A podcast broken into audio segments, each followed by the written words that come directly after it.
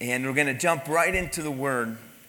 Another thing that we believe in, we believe in the Holy Scriptures, the Word of God, and that has power. Amen?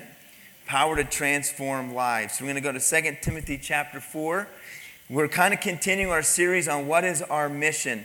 What is our mission? We'll kind of have some announcements and things later. I want to just kind of have time to get right into the Word of God. Uh, so we're going to be talking about what is what is our mission. Last week we looked at the life and ministry of Jesus. We saw that Jesus um, transformed a man by name of Zacchaeus. And uh, in that chapter, he said this He said, The Son of Man has come to do what? To seek and to save those who are lost. Amen? And so we're keeping the main thing the main thing. And so Jesus gave his mission statement. He said he came to seek and to save those who are lost. And then this week, I want us to go to 2 Timothy because I want to just remind us of, as a church, what our priorities should be. Number one, we should be chasing after those who are lost. Amen? To go after that lost sheep, that lost coin, and that lost son. But I want you to look in Timothy. We're going to read here in just a moment.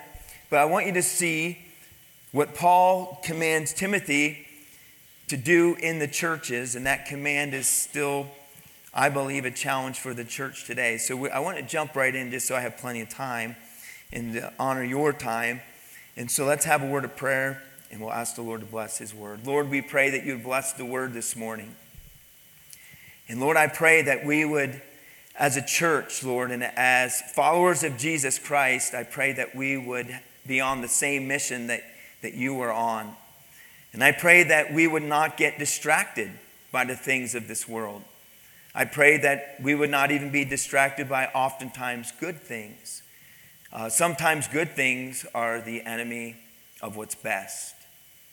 And so, Lord, I pray that, that your priorities would be our priorities. And Lord, as a church and as a body, as a church body, I pray that we would keep the main things the main things. And so, Lord, I pray that you would just really bless our time as we look into the scriptures, Lord, and we look at this very important, very important priority within the church, and that is the priority of the Word of God. That the Word of God should have the utmost priority within the church. And it is sad, but in many churches, the Word of God is not a priority any longer, and how sad that is. And so, Lord, I pray that we would never lose focus of what we are to be doing here and why you've left us here and why you commissioned and called the church, Lord, what it is that we're here for. And so, bless the time together. In Jesus' name we pray. Amen. All right, 2 Timothy 4 1 through 4. So let's jump in. There's going to be quite a bit of scripture, but that's what we're in church for. Amen? We should be. And we'll talk a little bit about that. 2 Timothy 4 1 through 4. Notice what he says in the presence of God. Paul, as he's turning the ministry over, this is some of the last recorded words of Paul right before he's going to be martyred. He is most likely, they believe, to be beheaded. And so he's going to die for his faith. He's going to die, and he has a great responsibility, the Bible says, of the churches. He speaks of this responsibility that he had, and he's turning it over to a young man by the name of Timothy. So he writes a number of letters to Timothy, but the second letter is literally in this last chapter here, some of the very last words of Paul. And this is what he says to Timothy. Notice his priority. He says this In the presence of God, and of Christ Jesus, who will judge the living and the dead, in the view of his appearing in his kingdom, I give you this charge. Notice what he says. He says, I give you this charge to do what? Will you say the next few words with me? To preach the word, to teach the word, to preach the word, or to proclaim the word. He says, Be prepared in season and out of season. Notice what he says to do. What do you do with the word of God? He says, correct. He says, rebuke. You say, well, that sounds like strong words. Those are strong words. Are you with me, church? Yes? He says, use the word to correct, use the word to rebuke. He says, but also do what? He says, encourage, build people up. And he says, with great patience and careful instruction. He says, for the time will come. He says, there's a time coming. He says, when people will not put up with sound doctrine or sound teaching. He says, there's a day coming when people do not want to put up with it. I hope and pray that you will put up with it. Amen? But he says there's a day coming when people will not want to hear the truth. He says they will not want to put up with the sound doctrine. Instead, to suit their own desires, what will they do? They will gather around them a great number of teachers. Listen to these words to say what their itching ears want to hear. Wow. He says they will turn their ears away from the truth and turn aside to myths. I don't know about you, but I feel like we may be living in those days. Would you agree with me, church? It seems as though we're living in these days where people no longer want to hear truth. In fact, we're going to get into in a moment, but boy, I'm telling you, listen to me. The Bible says that God is not the author of confusion. And do we not live in a very confused society and a confused culture? I mean, it is so confused. People don't even know what gender they are anymore. I mean, I mean, it is unreal. You, I mean, you don't even know, I don't even know which bathroom, you know, where are you supposed to go? Which bathroom you're supposed to use. Listen to me, and it's really scary because God is not the author of confusion, the Bible says. We're living in a culture and a society that even says that there is no truth, there is no absolute truth. And by the way, that's pretty scary, isn't it? When when we, I mean, when even just biologically and scientifically, there's things that we know to be what we would say truth, and now those things are no longer true. So you can't even fill out a form without saying, you know, what do you identify as? And you know, it, it, blows my mind, and I don't want to get off on all of that because I want to preach the word, okay? But isn't it sad that we live in a culture and a society where literally no one really knows truth. And even people say there is no truth. Well, I'm here to tell you, according to the Word of God, we do have some truth. Amen? Amen. And this is where we find absolute truth. But he says to preach the Word. He says to, to always be ready to preach it in season, out of season, meaning this when it's popular and when it's not popular. And it's really becoming a day when it is not really very popular to preach the word, is it? It might offend, it might, it might cause some people to be offended. But the word of God is important, and it needs to be a priority. In fact, Paul says to the churches and to Timothy says, listen, one of the most important priorities that the church should have is that the Word of God is priority, that we teach and preach the Word of God. The Word of God should be vital in our lives. I want to use an example out of Matthew chapter 4.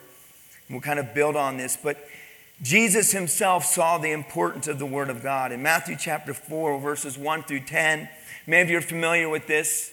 It's the temptation of Jesus.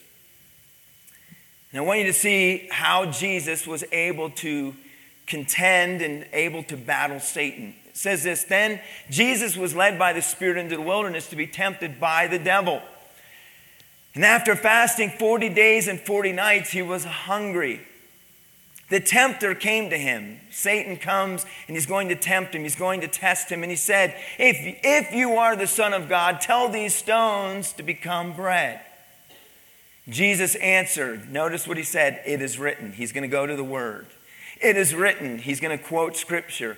Man, and we'll speak on this in a moment, but man shall not live on bread alone, but every word that comes from the mouth of God. Then the devil took him to the holy city and he had him stand on the highest point of the temple. He says, if he's questioning, it's what the devil does, right? He questions, questions everything. He says, if you are the Son of God, he said, throw yourself down, for it is written, he will command his angels concerning you. By the way, the devil knows the scriptures too, and he likes to twist the scriptures. He says he will command his angels concerning you, and they will lift you up in their hands so that you will not strike your foot against a stone. Jesus answered him, It is also written, Do not put the Lord your God to the test. By the way, here's a whole other teaching. But Jesus, right there, just said that he is God. Did you guys catch that? Jesus said right there, as he's contending with Satan, he says, I am God. Do not tempt the Lord your God. And again, the devil took him to a very high mountain. He showed him all the kingdoms of the world and their splendor. And he said, This, all this I will give you, he said, if you will bow down and worship me. Then said Jesus to him, Away from me, Satan. What does he do again? He says, For it is written, Worship the Lord your God and serve him only.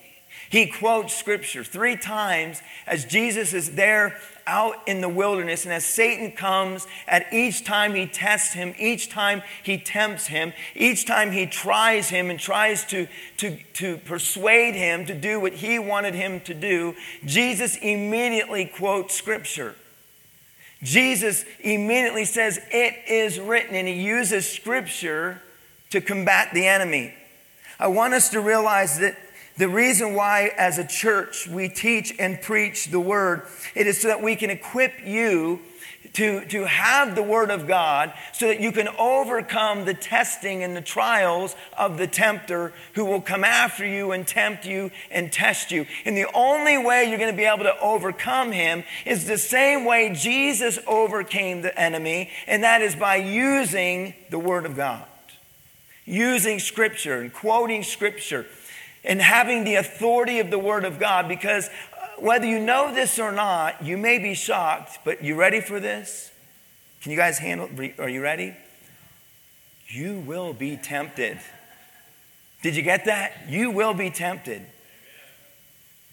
No, not me. Some of you were tempted on your way to church. Some of you were tempted by, by your children making you late for church. Some of you, as you were pulling into the parking lot, it was World War III in the minivan. you say, How do you know these things? I lived it. I've been there, done that. And then, you know, you, listen, you're going to be tempted. You're going to be tested. The enemy is going to tempt you. And He knows our weaknesses and He knows the things that we desire and He knows what, what areas in our life and He knows, if you will, what buttons to push. And, and Satan comes to Jesus. Think about it. Jesus is hungry. And really think about this. Jesus has fasted for 40 days and 40 nights. And what's the very first thing He tempts Jesus with and tests Him with? What was it? Food. And so Jesus uses scripture and he quotes scripture and he says, It is written. So understand as, uh, as I'm kind of teaching through this and we're going through some scripture, understand why it is so important that we as a church preach and teach the Word of God, that the Word of God is a priority. Because in essence, we realize that even Jesus himself, when he was tested and tempted, that he used the scriptures to combat the enemy, he used the authority of the Word of God to send the devil running and to keep him away. Do you understand that it is our responsibility as a church to equip God's people to use the Word of God to overcome the enemy? Because understand this we are not with you in your workplace. You don't have us with you, so to speak. You don't have Pastor Joe with you or or, or one of the other pastors or someone else with you. By the way, I don't have you with me when I get tested and tempted. But what I can do is use the Word of God. And we can equip you to use the Word of God as a weapon. The Bible says it like this in Psalms Psalm, David said in Psalm 1 that he meditates on the word of God day and night. He meditates on the scriptures. It says, Blessed is the man who, who, who, who's meditating on the word of God day and night. In Psalm 119, uh, verse uh, 9, it says, How will a young man cleanse his way? It says, By taking heed, by obeying the word of God. It goes on a little bit later. It says this in Psalm 119, 11. It says, Thy word, David says, Thy word have I hid in my heart that I might not sin against, against thee, against you, O God. He says, I hide the word of God in my heart so that I won't sin against God. You know what every Christian needs? Every Christian needs some TV in their life. Amen? TV stands for trigger verses, all right? Not TV, television, TV. You need some trigger verses in your life. In fact, Psalm 119.11 is a verse I use all the time. I'll use that verse, Thy word have I hid in my heart that I might not sin against God. When the devil starts to test me and tempt me, I will try to come up with scripture. When I start to get angry, and we don't always do it, when you start to get angry and you feel that rage coming up, Sometimes I'll say, be, okay, be quick. Let's see, be slow. You read, said it this morning be slow to speak, slow to wrath, be quick to listen. Quote scripture. Soft answer turns away wrath. By the way, do we always do we always do these things? No. Because the enemy knows how to push our buttons. But when we meditate on the word and when we study the word, when we hide God's word in our heart, as the scripture says. And as Jesus used these scriptures, he used it and he says, Devil, get out of here. He quoted scripture. The word of God is a two edged sword. We'll see here in a moment. And it's, and it's quick and it's powerful. And we must use it as we're combating the, the, the wiles and the schemes and the methods and the tricks that the enemy uses against us. Let me say it like this. Someone once said this This book will keep you from sin, or sin will keep you from this book. There's a lot of truth to that. A lot of truth to that. Look what the scripture says in 2 Timothy chapter 3. Paul, again, near the end of his life, writes these words to Timothy. In 2 Timothy 3, he says in verses starting in verse 14, he says, But as for you, he says, continue in what you have learned and have become convinced of because you know, you know those from, from whom you learned it. Listen what he says. He says, and how from infancy, from a, from a small child, he says, and how from infancy you have known the Holy Scriptures. Timothy, from an early age, his mother and his grandmother instilled the Word of God in his life. Paul writes of this in the first letter to Timothy, and he speaks of his mother, Lois, and Eunice, and he speaks of uh, his mother and his grandmother and how they taught Timothy the Word of God, the Scriptures. He says, Listen to these words, which are able to make you wise for salvation through faith in Christ Jesus. All Scripture is God breathed and is useful for teaching. For what? Rebuking, for correcting and training in righteousness. He says all scripture is profitable for, for correcting and instructing and for rebuking. But do not miss this. This is so key. This is so vital. Paul says to Timothy, he says, the scripture is what makes you wise unto salvation. It's the word of God that brings people to a saving knowledge of Jesus Christ. Amen? It's the word of God the seed of the Word of God. The Word of God is tra- transforms people's lives. It's the Word of God that brings salvation. The Bible says it like this in Romans. The Bible says in Romans 10 17, so then faith comes by hearing, and hearing by the Word of God. The Word of God is what brings salvation. The Word of God is what, what brings transformation. The Word of God is what changes people's lives. The scriptures have power. Hebrews 4, verse 12. Notice what the scripture says here. For the word of God, it's alive and it's active. It is sharper than any double edged sword. It penetrates even to dividing the soul and spirit and joints and marrow. It judges the uh, thoughts and the attitudes of the heart. It's a two edged sword. The Word of God is quick, it's sharp, it's powerful, it's alive.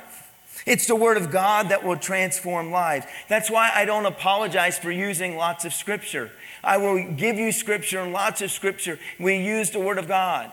And I would encourage every Christian to take what scripture we're learning and le- reading from and go home and search it and study it and make sure that what we're saying is true. All God's people said? Study it out for yourself, search it out for yourself. Get into the Word of God, study the Word of God, know the Word of God. Because it's the Word of God that is alive. It is the Word of God that is powerful. It's the Word of God that transforms people's lives. Jesus gave the parable of the sower. And he says that it, it's, he says, take the seed, which is the word of God, and he says, take it out and let the seed fall on, on, onto the soil. And obviously, there were many different types of soil, but understand this.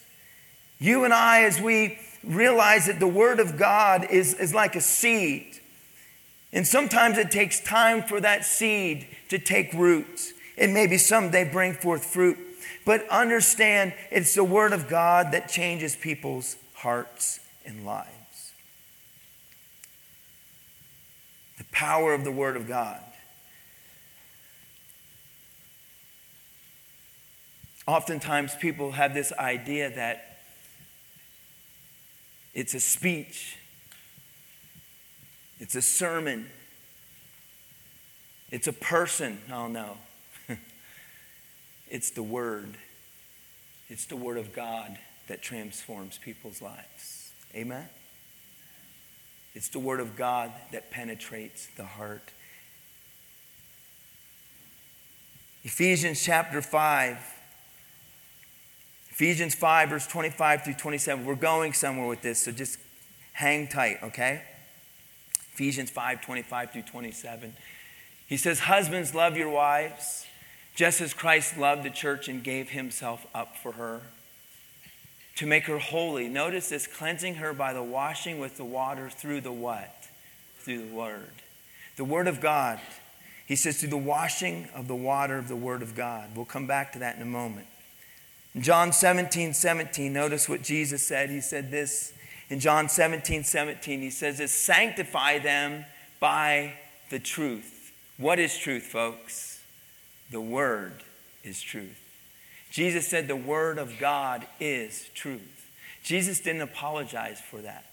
Remember even Pilate, when Pilate said, What is truth? What is truth? He was searching for truth. He didn't realize he was standing for, before truth. Jesus Christ is the way, the truth, and the life. But Jesus said this He said, Sanctify them. He said, Set them apart. Jesus was speaking and praying for you and I. Jesus was actually praying. If you read in John 17, it's a prayer. And he's speaking of the fact that he says, Father, I know that, that they're, they're going to be left in this world. And he says, they're in this world. He says, but they're not to be of this world. He says, and while they're in this world, they're going to go through testing and trial. And he says, sanctify them, set them apart, sanctify them. He says, through, through truth. And he says, the word is truth. Look with me in Jeremiah chapter 23.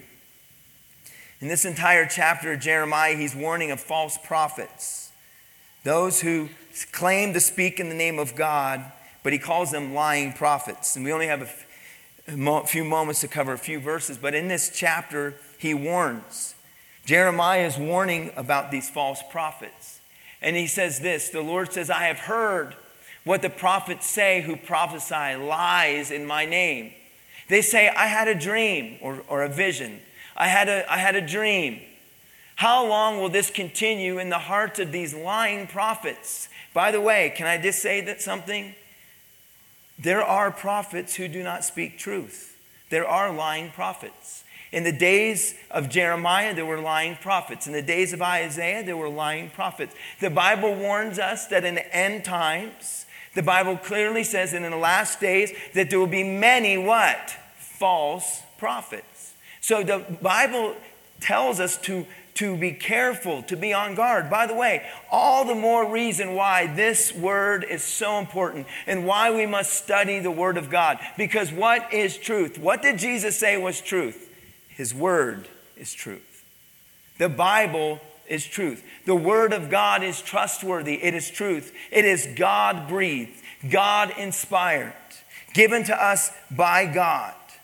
And so he says, Listen, thy word is truth. Know the truth because there are lying prophets. There were lying prophets in days of old, and the Bible says that in the last days that there will be many, many false teachers and many false prophets. Church, God's people, followers of Jesus Christ, disciples of Jesus, may I say this the Word of God must be a priority. We must study it, we must know it, and we must, we must meditate upon it. We must, as the scripture says, hide it in our hearts, memorize it, know it. And listen to me. You say, Well, how, I know, how will I know what a counterfeit is? Can I tell you how you'll know a counterfeit? When you know the truth, you'll spot the false stuff.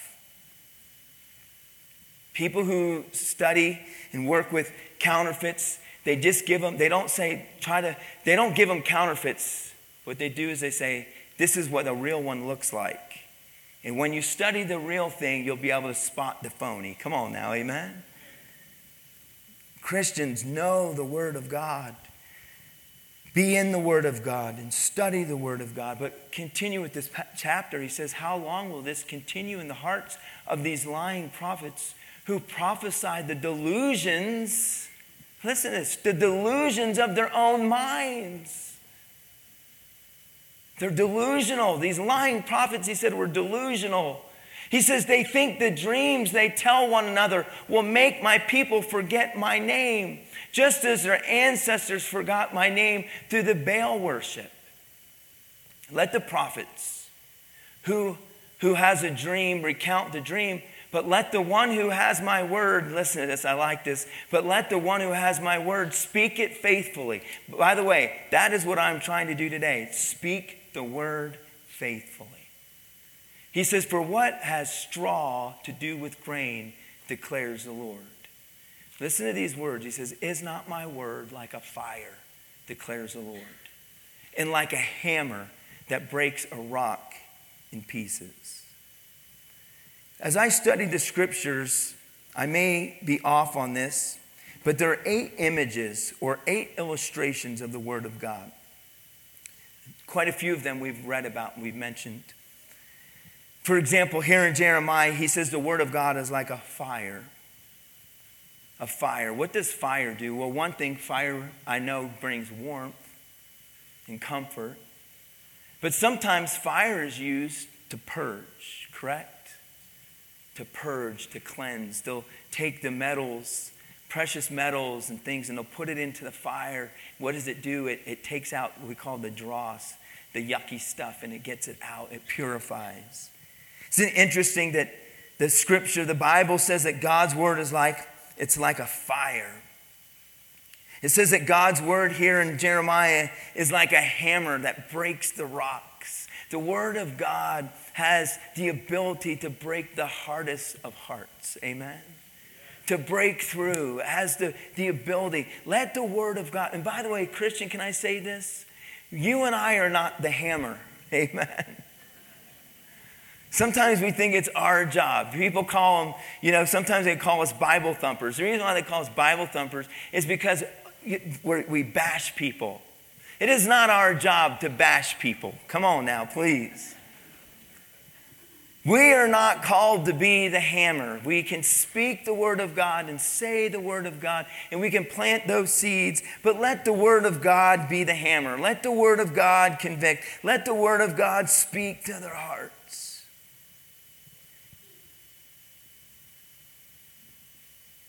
A Very good pastor friend of mine, when I was still in Bible college, he was older than I was, and he was pastoring a church. And I'll just share this testimony, share this story. Holy Spirit is telling me to share this. And it was kind of a newer church. It was kind of a startup church. It was a church plant. And, and so they met like in a storefront. And God just began to move in that little church. And new people started coming, new people started attending. And he would just get up each week and faithfully preach the word. And one day, a, a, lady, and I believe she had a, a lady and a couple of young people, had a couple kids. They were invited to the church and started attending the church and started coming, and God just moved, and God worked in her heart and her life. And her husband was unbelieving. And not only was he unbelieving, he was an atheist. And not only was he an atheist, he was an antagonistic atheist. And beyond that, it literally enraged him that his wife now believed in God. I mean, it angered him, and she was between a rock and a hard place. And she, here she had come to faith and she was be- believing in God and had a relationship with the, with the Lord. And she had this joy she never experienced. And, and she wanted her children, they were still young at the time, to experience it. And, and, and the, the husband was so angry that, that his wife, and, and even the fact that she had joy, was making him angry and bitter. And he became hostile towards the pastor, call and threaten, and I mean, just crazy things. Was one Friday night, he was, he was at the mall with his family. The pastor and his family was at the mall, and as they were at the mall, guess who they see walking towards them? This woman who was started attending the church and small children, and the husband who was an atheist, an unbeliever, angry. And, and he thought, oh boy. And he's like, well, you know, I don't even know what to do, how this. And he said immediately when eye contact was made, he literally made a beat, like almost ran. He said it was weird, it was strange. He literally was like almost running to get to him, and he began to just, just like make a scene and began to, to yell and was violent and screaming and it was he was like oh my goodness and he, and he and, and, and he says when who do you think you are? And what are you doing? And, and he just he said what do you have to say for yourself? You're trying to tear up my family and tear apart my family. The pastor said i just stood there and my wife was in shock and my kids were in shock and we just stood there and he says a whole crowd of people. And he said i didn't know what to say and he says all of a sudden all i said was this he that hath the son hath life he that hath not the Son of God hath not life. What, what are you saying? What do you mean? What are you what are you saying to me? What's that supposed to mean? And he said, I just said calmly, He that hath the Son hath life. He that hath not the Son of God hath not life.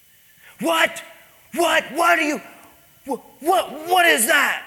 Huh? Huh? What do you mean? What? Is... And he said, He that hath the Son hath life. He that hath not the Son of God does not have life. The man, hmm. and he took his family and left. It was a Friday night. This is gospel. Sunday morning, they're in church, and the lady came with her kids by herself. And they're sitting there, and he was just like, you know, like the service gets going, and he says, all of a sudden, just remember, small little storefront. He says he looks and he can see the guy's coming. He's coming, walking up, and he's quickly walking into the building, and he's having like PTSD. He's remembering this guy coming after him from in the mall. And he's like, oh my goodness. And he's like, we had a small church, we didn't have security. Aren't you thankful for our security team, by the way? I am. We have a security. I'm thankful for them. They lock those doors down. We have, they have, you know, they, they check them before they come in, and they have the little walkie-talkies. Yes, thank you, security team. They didn't have a security team.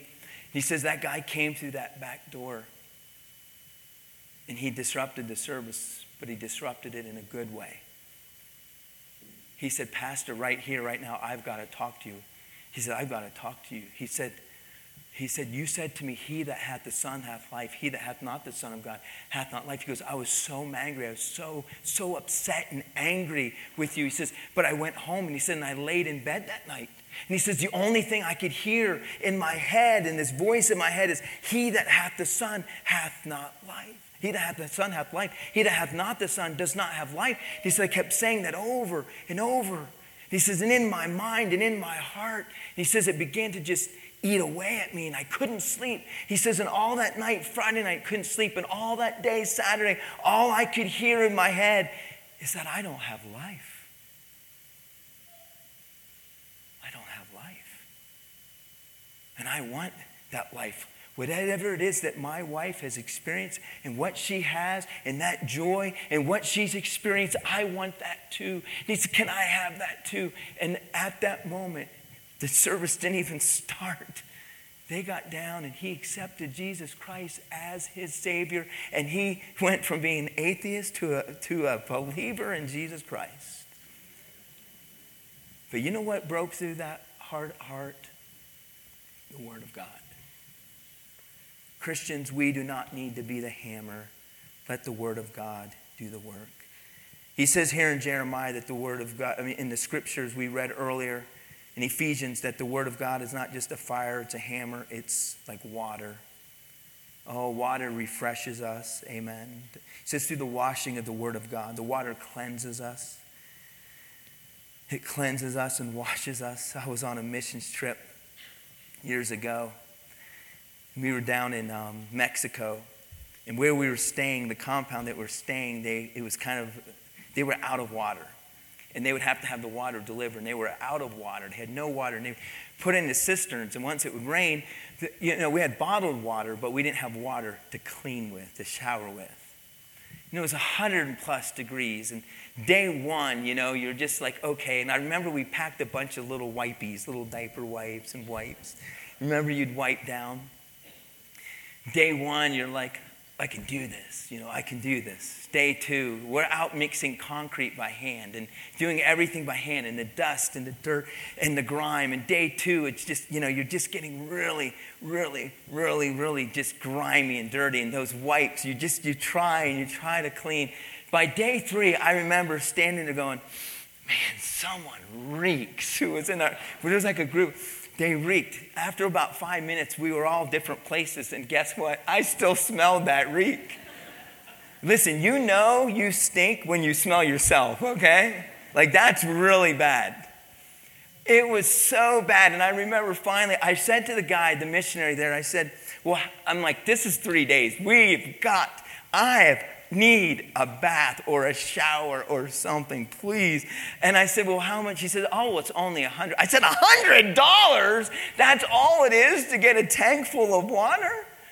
I said, Go get it. I mean, we had money. I'm like, we all pitched in, we, everyone bought. And I remember, I, I'll never forget, that was the best shower I ever had in my life as I watched this grimy, muddy, gross water go down into the drain. I say that to say this the, the water cleanses us and washes us. When we're thirsty, it refreshes us. James chapter 1, it says this in James 1. He says, Be doers or not hearers only. But what does he also say? He talks about that the Word of God is like a mirror. Amen? The Word of God is a mirror, it reveals to us who we really are and what we're really like. By the way, that's why some people do not like the Word of God, because it reveals to them who and what they really are. to quote an old movie, it speaks to truth, and we can't handle the truth. A mirror reflects and shows us what we're really like. The Bible says, as we read earlier, it's a double edged sword. Sometimes the Word of God cuts and convicts. Can I remind you of something? The same knife, oftentimes, that cuts and convicts is the same knife that God uses to bring healing. I know some, we're praying for some people getting ready to go in for surgery.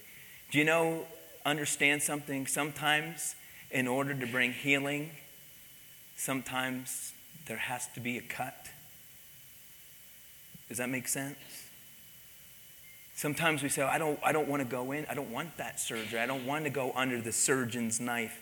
But can I tell you something? Without going under the surgeon's knife, healing can't begin. The Word of God is a two edged sword. And sometimes, oftentimes, we say, Well, I don't want to be convicted. I don't want to be confronted with this in my life. But that is the one thing that will bring healing to our lives. The Word of God is like a seed, the scripture says. Jesus uses the parable. Peter, Peter speaks of it as, as the, the seed that is, is eternal. The scripture says in Psalm 119, 105, Thy word is a what? Lamp unto my feet and a what? light unto my path.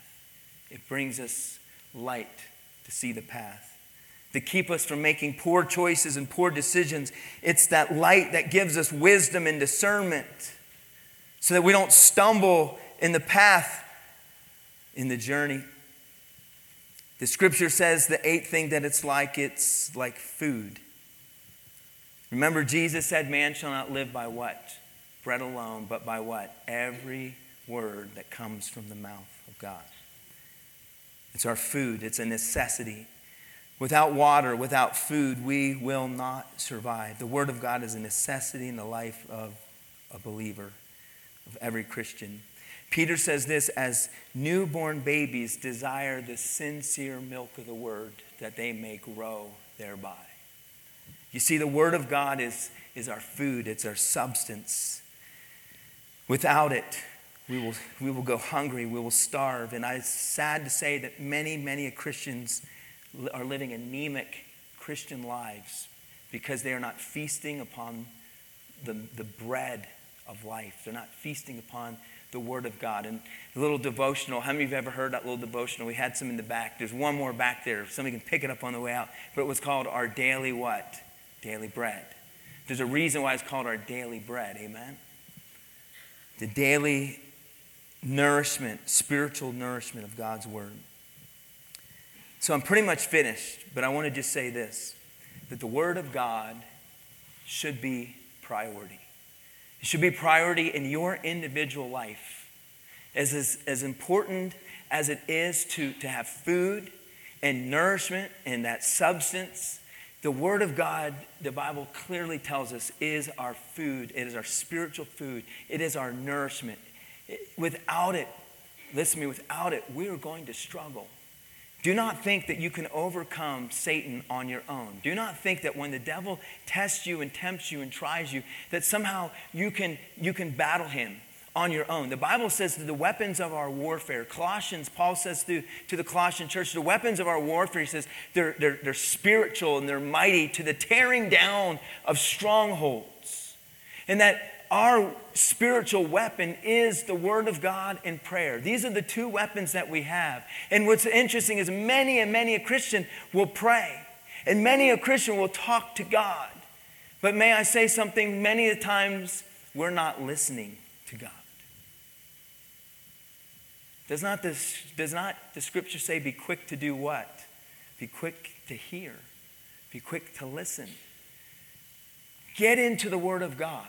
And may I remind us as a church body, not only as each one of you as an individual body, is it important that you're in the Word of God and you're feasting on the Word of God and you're being nourished spiritually. But as a church, we need to be reminded that the great, one of the greatest priorities of the church is to proclaim the Word of God, to teach the Word of God, to preach the Word of God. As Paul says in Ephesians, that he gives us pastors and teachers and elders, and he gives them to us to do what? To equip the believers to do the work of the ministry. And one of those ways we equip you is to teach and preach the Word of God. One of the primary reasons is so you can overcome the many wiles and schemes and temptations that the devil is going to throw at you.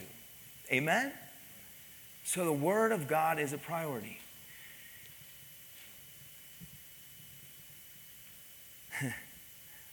I remember numerous families over the years, good friends. They would say, Pastor Joe, we, we love your teaching, we love your preaching, you know, and, and we, we really get fed from that, but we're going to have our family go to this church down there because they have all these cool programs. And at that cool, at that cool church, they have this big, the kids go in and there's a big slide that goes down the slide into their children's church. I'm like, wow, cool. And they're like, we have, we have professional musicians and we, you know, there's, there's lights and smoke and fog lights and, and the programs there are amazing. The, they have such awesome programs. And they, they, their, their coffee shop, oh my goodness. And by the way, I'm not against any of this, okay? Please, but like they have the amazing coffee shop, and they all have cool matching T-shirts, and they have such cool T-shirts, And they have amazing coffee shop. And the, the kids slide is so cool. And the rock band is amazing. And by the way, I am not preaching against anything. I am not. But then I want to ask them, are they preaching the word? Are they teaching the word? And they're like, well, not really. It's, you know, it's watered down. They don't ever say anything that would ever offend anyone. And then they're not being mean, but then their family goes through all kinds of turmoil. They're having problems with their kids, problems in their marriage, struggles in so many different things. And in my mind, I'm thinking, man, I'm not saying that if you come to Red Hills, everything's perfect. I'm not. But what I'm saying is this is they were going to the church for all the wrong reasons.